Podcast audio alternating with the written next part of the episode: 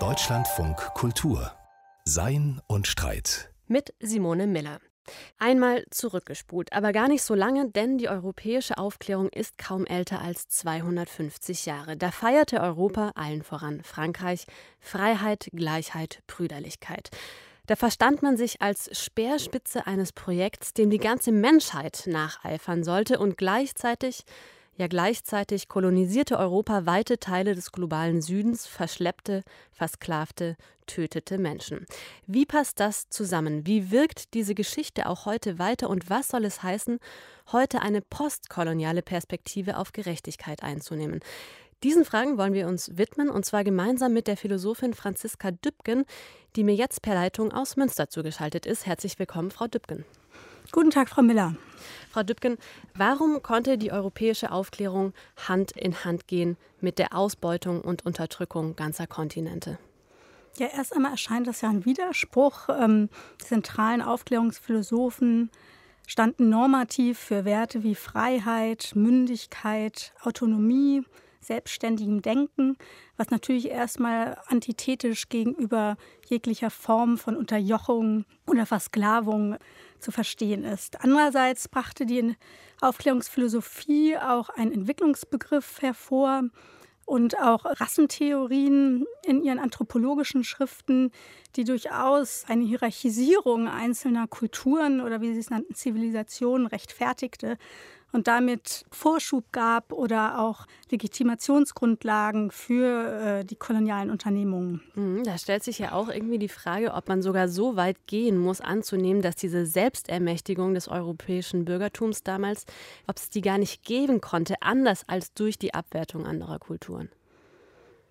Ja, also durch die Selbstbeschreibung oder Selbstaffirmation als vernünftiges, autarkes Subjekt wurde natürlich auch ein Gegenüber, ein anderes geschaffen, was eben nicht vernünftig, was barbarisch, was unzivilisiert und was letztlich auch unterentwickelt sei. Also es wurden so Dichotomien geschaffen zwischen entwickelt und unterentwickelt oder zivilisiert und nicht zivilisiert wo sich das eigene fortgeschrittene Europa gegenüber dem anderen abgrenzte. Wenn das Projekt der Aufklärung also gleich ursprünglich ist mit der kolonialen, mit der rassistischen Unterdrückung des globalen Südens, was heißt dann heute aus einer postkolonialen Perspektive über Gerechtigkeit nachdenken? Das wollen wir hier gleich weiter herausfinden. Und dazu passt sehr gut ein Gespräch, das vor ein paar Tagen hier in Berlin stattgefunden hat. Der Salon Sophie Charlotte hat ein Programm unter dem Titel Weltbilder ausgerichtet. Und da gab es eine Diskussion unter der Überschrift Fluide Grenzen, die für unser Thema sehr interessant ist. Wir hören mal rein. Konstantin Hühn nimmt uns mit. Und dann wurde mir klar, dass dieses Thema nicht nur der Grenze, sondern der Abschaffung von Grenzen oder der Definition von Grenzen alltäglich ist in dieser Zeit. So formuliert Benedikt Savoy, Kunsthistorikerin und Akademiemitglied, zu Beginn den Ausgangspunkt der Diskussion. In der Zeit um 1800 werden in verschiedensten Bereichen Grenzen verschoben, verflüssigt und neu gezogen. Wissenschaftliche und technische Innovationen kommen in Gang, die Ideen der Aufklärung werfen alte Gewissheiten über den Haufen, die Französische Revolution stellt traditionelle Hierarchien in Frage und macht soziale Grenzen durchlässiger. Die Tatsache, dass plötzlich Leute unter 30 an die Macht kommen konnten oder so enorme Beschleunigung der Lebenswege, der Karrieren, auch der Mobilität innerhalb von Europa. Im Mittelpunkt stehen an diesem Abend aber die politischen und kulturellen Grenzen, die in der Folge der Französischen Revolution überschritten, verschoben und neu gezogen werden. Denn unter Napoleon führt das nachrevolutionäre Frankreich nicht nur Angriffskriege gegen seine europäischen Nachbarn, sondern verstärkt auch seine kolonialen Bemühungen, nicht zuletzt mit Napoleons berühmtem Ägyptenfeldzug. Frankreich ist natürlich die große Nation, die mit der Revolution im Grunde versucht, sich zu universalisieren und damit erstmal alle Grenzen in Europa sprengt. Erläutert der Romanist Markus Messling. Die treibende Kraft hinter dieser gewaltsamen Grenzüberschreitung ist neben machtpolitischen Interessen auch eine zentrale Idee der Aufklärung, nämlich der Universalismus. Die postulierten Werte, etwa bestimmte Vorstellungen von Vernunft, Eigentum und Freiheit, sollen allgemein und überall gelten. Aus diesem Gedanken entwickelt sich ein missionarischer Eifer, der die Werte der Grande Nation mit Waffengewalt zu exportieren versucht. Also Freiheit, Gleichheit und Brüderlichkeit in die Welt trägt, aber natürlich imperial sofort, das heißt durch Unterwerfung. Überschritten werden dabei nicht nur territoriale Grenzen, sondern auch kulturelle und ethische Grenzen. Bis dahin kann man zum Beispiel die Kunst in Ägypten untersuchen, indem man sie vor Ort beschreibt. Und das haben Reisende gemacht. Und ab 1800 oder mit dieser französischen Revolution, mit diesem Universalismus, mit der Vorstellung, dass Kunst als Produkt der Freiheit in das Land der Freiheit zurückgebracht werden muss, also nach Frankreich, kommt die Idee zustande, dass man die intellektuelle Aneignung koppeln muss an materielle Aneignung. Das ist eine Grenzüberschreitung, was die Würde der anderen sozusagen angeht. Die Kolonisierung hat aber nicht nur Grenzen überschritten, sondern auch neue gezogen. Am Ende des 19. Jahrhunderts teilen die europäischen Kolonialmächte mit der Berliner Kongo-Konferenz den afrikanischen Kontinent durch willkürliche Grenzziehungen unter sich auf, quer durch Ethnien, Kulturen, Stammesgebiete. Wie schmerzlich dieser äußere Eingriff dort noch heute im Bewusstsein ist, macht Savoy mit einer Anekdote klar. Bei Gesprächen über die mögliche Rückgabe afrikanischer Kulturgüter habe sie von dortigen Kollegen immer wieder gehört, mit der Rückgabe werde Berlin abgeschafft. Savoy war verblüfft, bis sie verstand, Berlin steht für die Grenzziehungen der Kongo-Konferenz. Und wenn bestimmte Kulturgüter zurückkommen aus einer Gegend, zum Beispiel des Fluss Nigers, es sind kulturelle Entwicklungen am Fluss entlang und diese Region ist aber vertikal geteilt durch willkürliche Grenzen, die aus Berlin kommen. Und Sie sagen, wenn die Objekte zurückkommen, werden wir sie anders zirkulieren lassen, und zwar jenseits dieser willkürlichen Grenzen. Und damit fluidifizieren wir willkürliche Grenzen. Und wenn Sie nach Afrika reisen, ist Berlin sehr präsent. Ja, da steckt jetzt eine ganze Menge Stoff drin. Lassen Sie uns, Frau Dübken, doch nochmal auf diese Grundbewegung eingehen. Also in Europa wird ein neues, ein freiheitliches Selbstverständnis entwickelt, das dann aber auf herrschaftliche Art exportiert wird. Wenn man sich die heutige Wissensproduktion ansieht, also zum Beispiel unser Selbstverständnis über Gerechtigkeit, unser Nachdenken über Gerechtigkeit, über die wünschbare Einrichtung der Welt, dann muss man feststellen, akademisches Wissen wird immer noch, vor allem im Norden, in den USA, in Europa geprägt und dann im Süden rezipiert. Was hat das für Auswirkungen auf die Theorie? Das hat Auswirkungen auf die Theorie insofern, als dass natürlich auch gewisse kulturelle und historische Erfahrungen immer in Theoriebildung einhergehen, die dann vorrangig durch die Europas bzw. Nordamerikas geprägt werden. Und der Erfahrungshorizont der Versklavung, der Ausbeutung, aber auch vor allem der starken kulturellen Abwertung nicht angemessen in diesen Gerechtigkeitstheorien reflektiert wird. Man könnte dann noch mal konkreter fragen, wessen Erfahrungen denn eigentlich, also wessen würde, wessen Demütigungen in diesen Theorien überhaupt reflektiert werden? Ja, also wenn man sich die Beispiele anschaut oder auch die moralischen Intuitionen, mit denen gearbeitet wird, so wird implizit meistens ein weißer, relativ reicher Bürger aus den Industrienationen als das Ich oder das Wir, was da überhaupt philosophiert, vorausgesetzt. Also es geht dann oft um die Frage, was für Hilfspflichten haben wir gegenüber den Armen. Also es ist ganz klar, dass das Diskurse Wir aus der Perspektive des globalen Nordens ist und auch sozusagen der Referenzrahmen ist ein säkularer, ist ein moderner, ist ein liberaler. Das heißt, wenn also der westliche urbane Kosmopolit vor allem der Autor von politischer Theorie ist, welche blinden Flecken ergeben sich dann daraus für die gängigen liberalen Gerechtigkeitstheorien? Ich denke, dass vor allem wir häufig unterschätzen, und damit mit diesem Wir schließe ich mich selber ein, was für Auswirkungen heute noch in manchen Regionen die äh, historischen Erfahrungen des Kolonialismus und auch der Abhängigkeit gegenüber Europa haben. Also das Gefühl, benachteiligt zu sein, das Gefühl, dass Wissenschaft und Politik und die eigentlich wesentlichen Entscheidungen woanders stattfinden oder getroffen werden und auch die Erfahrung oder das Bewusstsein, nicht als gleichwertiger Partner in einem Dialog aufzutreten. Und ich denke, es ist ziemlich deutlich, dass sich das auch in der akademischen Sphäre dass sich das auch dort identifizieren lässt.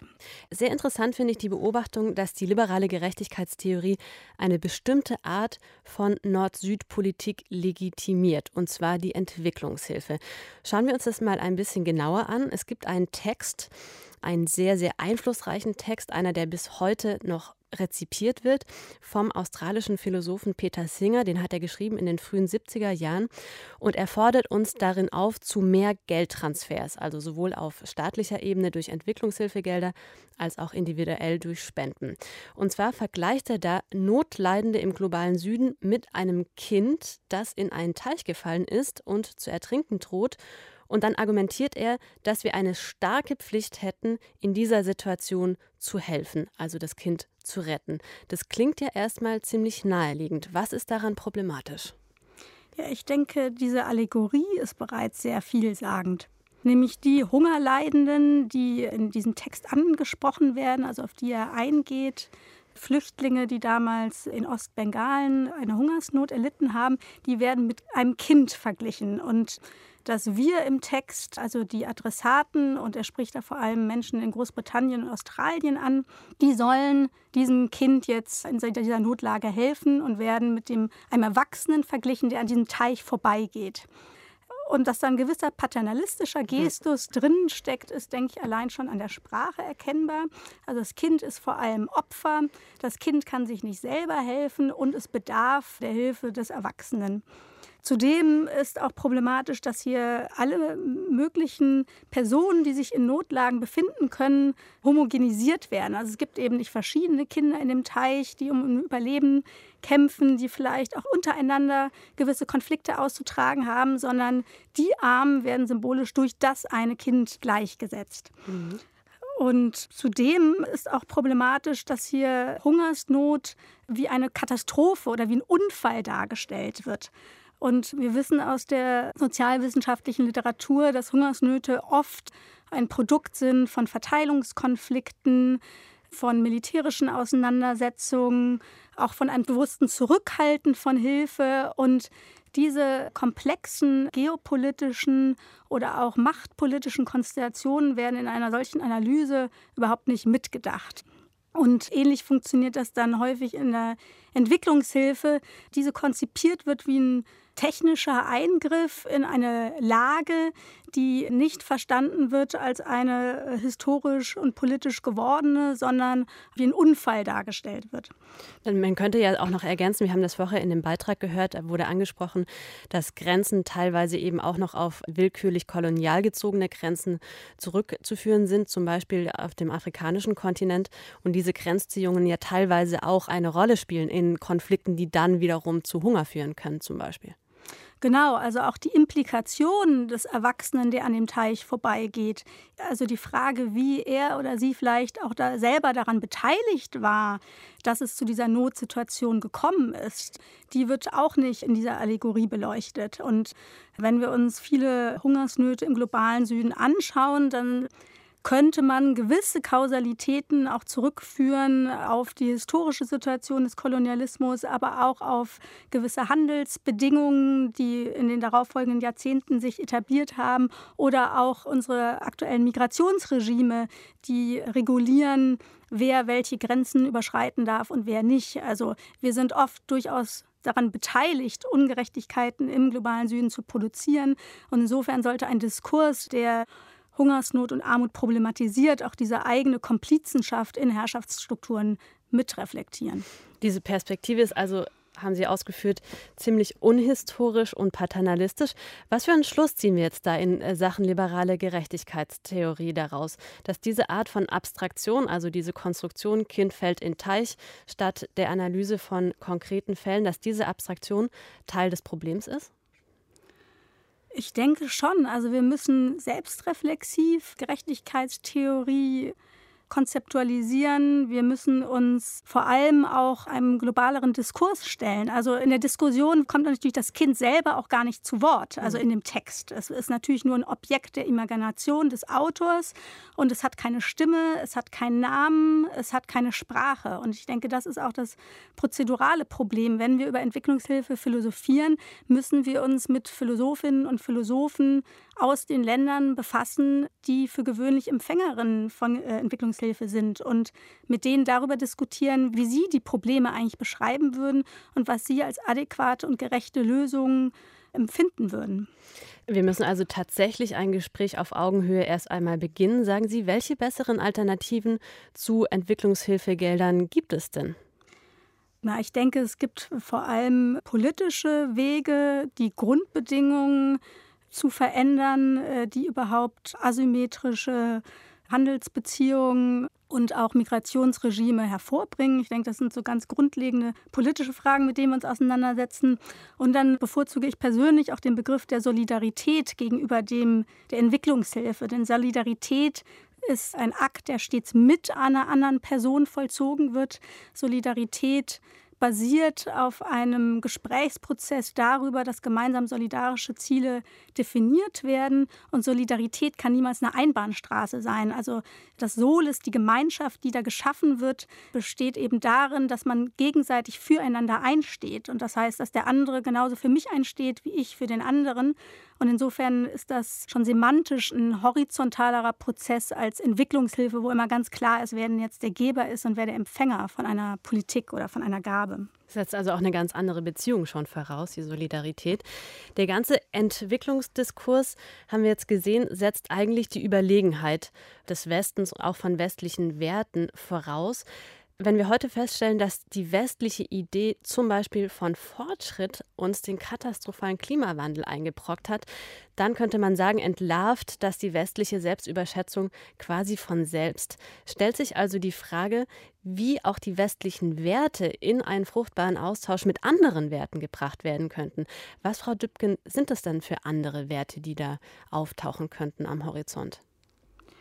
Es gibt ganz unterschiedliche Ethiken, die in der postkolonialen Theorie kritisch kontrovers diskutiert werden, unter anderem beispielsweise die Ubuntu-Philosophie aus Subsahara-Afrika oder auch Buen Vivir aus Lateinamerika. Und das sind normative Theorien, wenn man es so bezeichnen möchte, die sich auf indigenes Wissen beziehen, und versuchen, Alternativen zum westlichen individualistischen Moralverständnis zu entwickeln. Normative Theorien, erklären wir noch kurz, sind Theorien über das wünschbare Zusammenleben der Menschen und der Menschen mit der Natur. Genau. Also da geht es darum, dass wir uns fragen, wie stellen wir uns eigentlich eine ideale oder eine wünschbare Welt vor. Ubuntu, das haben viele von uns schon mal gehört, wahrscheinlich weil es das Betriebssystem von Linux ist. Ubuntu ist aber eigentlich der Name für eine Weltsicht, für eine Ideenwelt aus Südafrika. Frau Dübken, Ubuntu heißt ja dem Wortsinn nach grob Menschlichkeit, Nächstenliebe, Gemeinsinn. Was sind denn die wichtigsten Aspekte der Ubuntu-Philosophie? Also ganz zentral bei der Ubuntu-Philosophie ist überhaupt erst einmal die Art und Weise, wie der Mensch und sein Bezugssystem zu anderen Menschen und seiner Umwelt gedacht wird. Und zwar wörtlich geht Ubuntu zurück auf ein Sprichwort der Neguni, das ungefähr übersetzt werden kann mit ein Mensch ist ein Mensch durch andere Menschen. Und diese Konzeption wird oft im akademischen Diskurs als relationale Ontologie verstanden, nämlich also als eine Vorstellung, dass Menschen konstitutiv von anderen Menschen abhängig sind. Und auch nicht nur abhängig sind von anderen Menschen, sondern auch von Tieren, auch von der Umwelt, in der sie leben. Und das kontrastiert schon mal unser stark individualistisch ausgeprägtes Verständnis unabhängiger Wesen, wie wir sie vor allem im westlich-liberalen philosophischen Verständnis finden. Zudem äh, ist Ubuntu stark verknüpft mit gewissen Tugenden, beispielsweise der Fürsorge, der Gastfreundschaft und dem menschlichen, empathischen Umgehen mit anderen. Sie haben jetzt schon gesagt, also das Miteinander unter den Menschen wird da anders verstanden, wird als viel wesentlicher für das Menschsein verstanden, als wir das im Westen gemeinhin so tun. Wird denn eigentlich auch das Mensch-Natur-Verhältnis anders verstanden, als das hier meistens der Fall ist? Stichwort Beherrschung von Natur?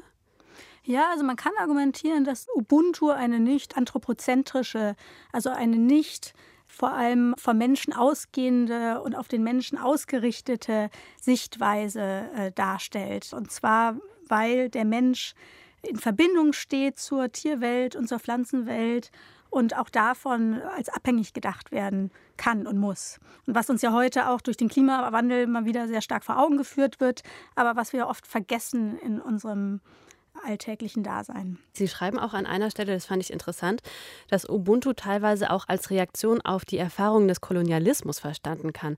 Inwiefern würden Sie sagen, ist das so? Ja, insofern als der Kolonialismus eine sehr grundlegende Erfahrung der Entmenschlichung und des Entzugs der Würde war. Also Afrikanern wurde im Grunde das Menschsein abgesprochen, also oder die Zugehörigkeit zur Menschheitsgeschichte. Und Ubuntu als Philosophie, die vor allem Menschlichkeit und den menschlichen Umgang miteinander in den Vordergrund stellt, reagiert darauf. Und für Ubuntu ist auch eine Person, die nicht menschlich agiert, also die nicht menschliche Werte verkörpert, kein Mensch. Also der Status als menschlicher Person ist ein gradueller und man muss ihn sich verdienen oder man muss selber durch seine eigenen Handlungen und durch seine eigenen Wertvorstellungen verkörpern. Also nur weil wir biologisch Menschen sind, sind wir noch nicht menschliche Wesen in einem, in einem starken Sinne. Und das äh, fordert Ubuntu. Es ist nicht in einer gewissen Weise auch gefährlich. Also habe ich das jetzt mhm. richtig verstanden, dass wenn jemand wirklich sehr grausam zum Beispiel agieren würde, dann würde man ihm den Status als Mensch absprechen. Dann wäre er sozusagen kein Mensch mehr, sondern eine Bestie? Ja, also das, äh, auch das wird kontrovers diskutiert. Der Begriff der Person, der Personhood, so wird das in der Debatte genannt, den kann man durchaus Menschen absprechen. Also Personhood ist eben keine rein deskriptive Kategorie, sondern es ist eine wertende Kategorie. Und man kann jemandem sagen, du drückst nicht Ubuntu aus, du lebst nicht gemäß von Ubuntu, du verspielt deinen Status als Person. Das lässt sich durchaus sagen. Und das ist für uns westliche Zuhörer natürlich erstmal kontraintuitiv, weil gerade so Begriffe wie Würde und Menschlichkeit etwas sind, was wir nicht verspielen können. Etwas, was dem Menschen intrinsisch ausmacht und was wir ihm zwar absprechen können, was wir ihm aber letztlich was jedem Menschen trotzdem zukommt. Und das wird in der afrikanischen Philosophie teilweise anders konzeptualisiert. Interessant. Sie haben schon gesagt, die Ubuntu-Perspektive ist ganz stark relational, also versteht Menschen eben nicht als in sich abgeschlossene Individuen, die dann mit anderen Verträge eingehen, sondern als Wesen, die in und durch diese Beziehungen zu anderen Wesen überhaupt leben. Heißt auch, dass die Bedingungen für Gerechtigkeit sehr oft in diesen Beziehungen, also im Vorvertraglichen, zu suchen sind. Wie kann denn jetzt diese Art von relationaler Gerechtigkeitsidee unseren westlichen Individualismus, unsere liberale Gerechtigkeitstheorie herausfordern? Sie kann es insofern herausfordern, als dass Gerechtigkeit vor allem darauf abzielen sollte, Menschen zu befähigen, soziale Beziehungen einzugehen und zu etablieren und diese zu leben. Zum anderen besteht Gerechtigkeit Ubuntu zufolge vor allem auch darin, eine soziale Harmonie zu erwirken oder wiederherzustellen, wenn diese verloren gegangen ist. Und das heißt, dass wir stets darauf achten müssen, dass durch Gerechtigkeit Menschen nicht aus dem Gemeinwesen exkludiert werden, äh, herausgeworfen werden. Also wenn man zum Beispiel Menschen bestraft auf der Basis von Gerechtigkeitsvorstellungen, so ist das oft ein stigmatisierender, exkludierender Prozess.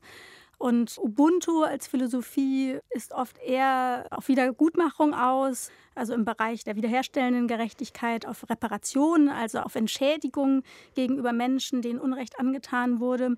Und es ist stets ein gemeinschaftlicher Prozess. Also wenn wir von anderen abhängig sind, dann heißt das auch, dass unser Handeln geprägt ist durch das soziale Umfeld, in dem wir sozialisiert wurden. Und das heißt, wenn da was schief geht, dann bin nicht nur ich als Individuum schuld, sondern dann hat die soziale Gemeinschaft sich auch zu fragen, inwiefern sie selber dazu beigetragen hat, dass Einzelne auch mal Fehltritte verüben. Das heißt, man könnte sagen, Ubuntu nimmt also die Vorbedingungen für gesellschaftliche Teilhabe in den Blick. Was könnte das jetzt auf einem politischen Niveau heißen? Also was für Vorschläge, was für Forderungen könnten sich da ergeben? Ja, also diese Vorbedingungen betreffen natürlich auch sozioökonomische Faktoren. Also in der Ubuntu-Philosophie wird es als erstrebenswert erachtet, wenn in einer Gesellschaft nicht zu große soziale Unterschiede herrschen, weil das eben leicht Neid hervorrufen kann, weil das Unzufriedenheit hervorrufen kann. Das heißt, ein idealer Horizont ist etwas wie eine möglichst hohe sozioökonomische Gleichheit. Mhm. Und insofern heißt das, dass eine gerechtigkeitsorientierte Politik sich eben nicht nur auf die Verfahren, auf die institutionellen Formen von Demokratie konzentrieren sollte, sondern auch auf die Bedingungen, auf die substanziellen, faktischen Bedingungen von gleicher Teilhabe. Damit meine ich jetzt ganz konkret Wohnraum bieten, Gesundheitsvorsorge, Bildung, also dass wir insgesamt vielen Bürgern die Möglichkeiten bieten, an politischen Prozessen teilzuhaben und nicht nur auf einer formellen Ebene, sondern auch auf einer substanziellen Ebene. Indem zum Beispiel so etwas wie Grundbedürfnisse erst einmal gedeckt werden müssen durch die Gesellschaft? Oder auch der Zugang zu wichtigen Gütern wie zum Beispiel Bildung?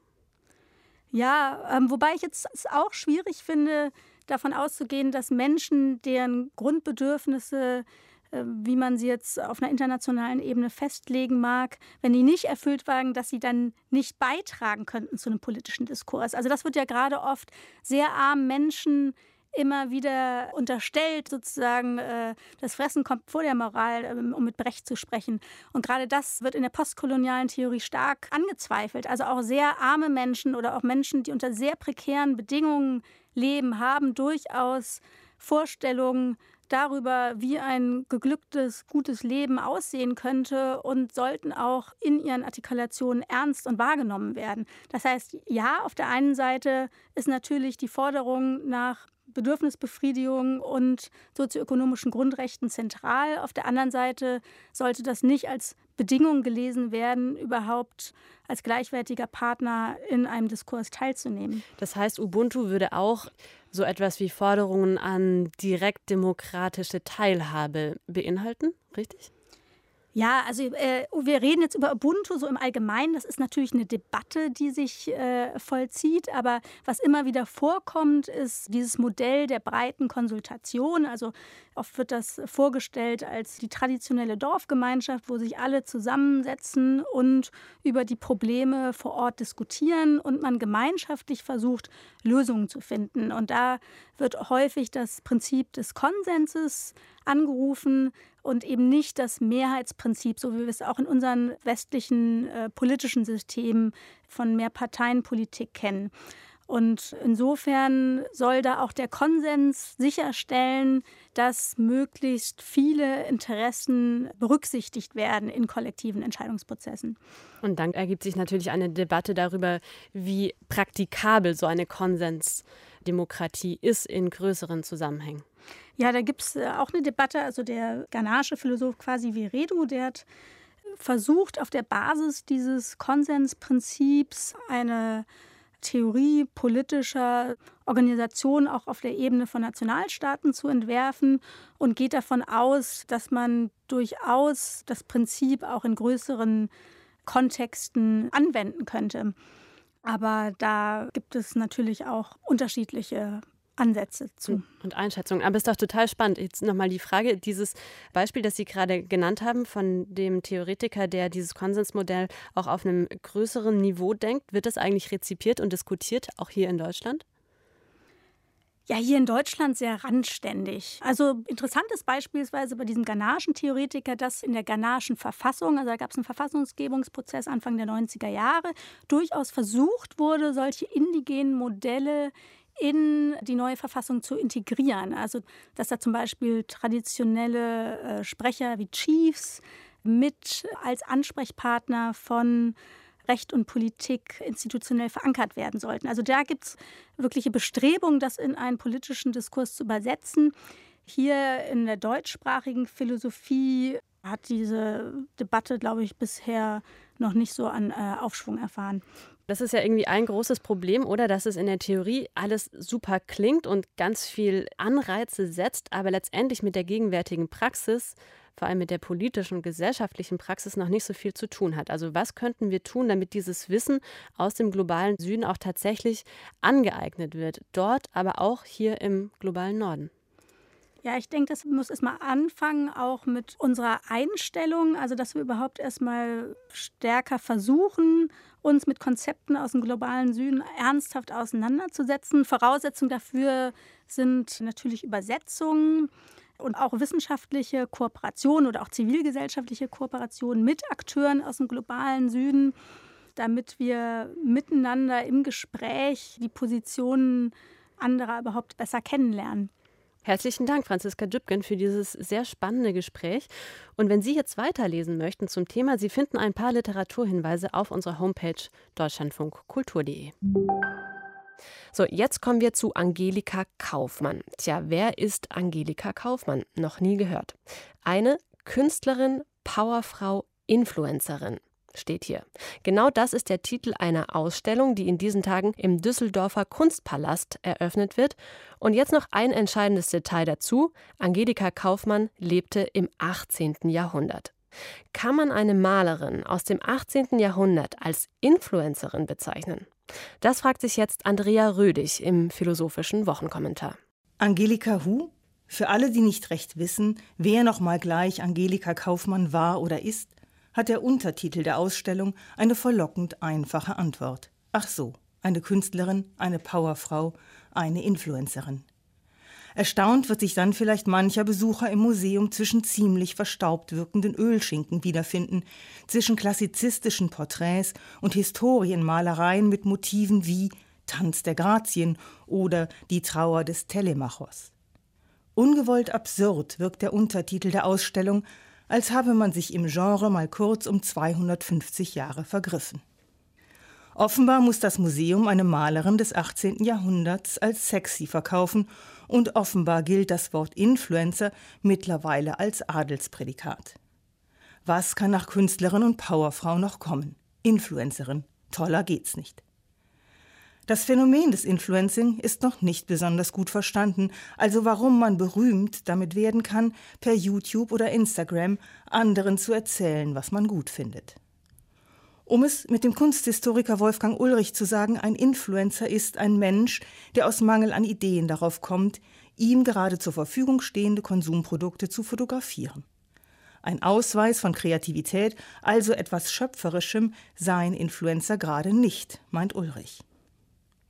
Wenn aber, die Frage sei gestattet, Angelika Kaufmann heute lebte, wäre sie dann eine Influencerin und könnte man ihre Kunst in die Gegenwart transportiert nicht doch Influencing nennen? Sie war für ihre Zeit eine extrem erfolgreiche Malerin, in ganz Europa vernetzt, wie die Ausstellungsankündigung betont, mit besten Kontakten zu Herrschenden und vielen Auftraggebern. Etliche Selbstporträts von ihr gibt es auch, Ölselfies sozusagen. Aber wie man es biegt und wendet, der Vergleich will nicht passen. Zwischen Ölbild und Video, zwischen gemalten Szenen antiker Geschichte und gefilmten Schminktipp, zwischen Selbstbildnis und Selfie liegt eine ganze Welt. Der Unterschied besteht im Ich, beziehungsweise dem Verhältnis des Ich zur Welt. Denn Angelika Kaufmann hat nicht sich vermarktet, sondern ihre Kunst. Sie stellt Inhalte dar, nicht Konsumgegenstände, und es ging ihr beim Malen vermutlich eher um Qualität als um Reichweite. Wer sich ihre Bilder anschaut, sieht eines Hingegebenheit an die Malerei. Kaufmann glaubte an sich als Künstlerin, nicht an sich als Produkt. Selbstbildnisse waren nicht zum Verkauf bestimmt. Institutionen werden langsam aber sicher ihre Macht an Influencer abgeben, vermutete neulich die Wochenzeitung Der Freitag anlässlich des Rückzugs von Prinz Harry und Herzogin Meghan. Goodbye Königshaus, hello royales Marketing. Als Influencer kann man heute mehr bewirken. Denn was die Gegenwart vom 18. Jahrhundert trennt, ist ein gnadenlos vermarktbarer Narzissmus. Zugunsten Angelika Kaufmanns und als Tipp an die PR-Abteilung des Kunstpalastes möchte man festhalten, Influencerin ist nicht unbedingt eine schmeichelhafte Bezeichnung. Und was die Philosophie zu all dem sagen würde, ist sowieso klar. Ihr wären Hunderttausende Follower als Qualitätsmerkmal suspekt. Je mehr Menschen etwas gut finden, desto fragwürdiger. Sie aber treiben dahin die verblödeten, unentschiedene Haufen, denen das Sein und Nichtsein für dasselbe gilt. Steht beim Vorsokratiker Parmenides, Fragment Nummer 6, ist rund 2500 Jahre alt und stimmt manchmal noch immer. Influencing geht nur durch egozentrische Selbstvermarktung, meint zumindest Andrea Rödig. Aber da sag mal wer, Philosophie habe damit überhaupt nichts zu tun, sei wie altes Brot, kantig und trocken. Das geht auch ganz anders, zum Beispiel mit der Philosophiermaschine vom Kunstkollektiv Interrobang. Das ist eine künstliche Intelligenz, die tote Denker und Denkerinnen zum Leben erweckt und dann sprechen die auf einmal zu uns und zwar über Telefon. In diesem Ausschnitt meldet sich zum Beispiel Karl Jaspers zurück. Heute, im Jahr 2020, lässt sich von der Philosophie vielleicht in folgenden Formeln sprechen. Ihr Sinn sei.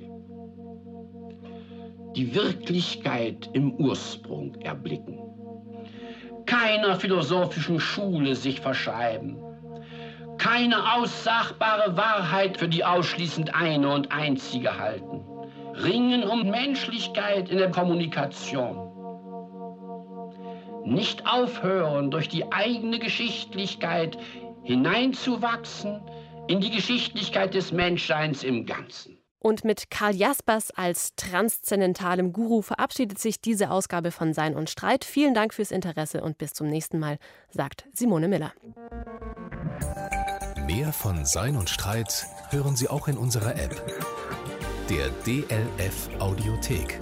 Jetzt kostenfrei herunterladen für Android und iOS.